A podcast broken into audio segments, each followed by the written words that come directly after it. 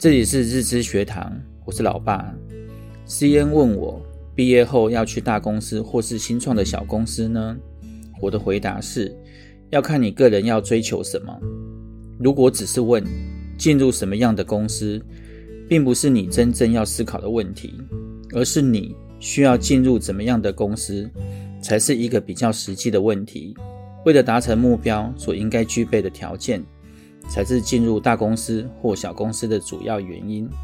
就是要有清楚的目标，才会有明确要学习的能力，才有办法进行选择。一般来说，如果你的长远目标是成为一家公司的高阶主管，那么就到一家可以提供你学习和成长机会的大公司。大公司的分工明确，适合想要精进专业技能的人。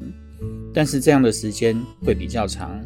如果你的未来是想要自己创业，那么加入新创的小公司，或是自己直接创业，都是不错的选择。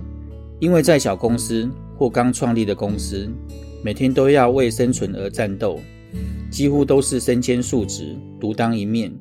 但这也是非常难得的机会，可以成为年轻人学习并拥有真正实力的途径。而事实上，很少人在刚踏入社会就能清楚知道自己的长远目标是什么。把时间投资在学习、尝试、失败、改进中，将会为未来累积更高的实力。如果你真正想要有自己的事业，那么你就必须是这个事业的创始人，你才能尽情的发挥。否则，你永远受限于你的老板。人生也不是一直线。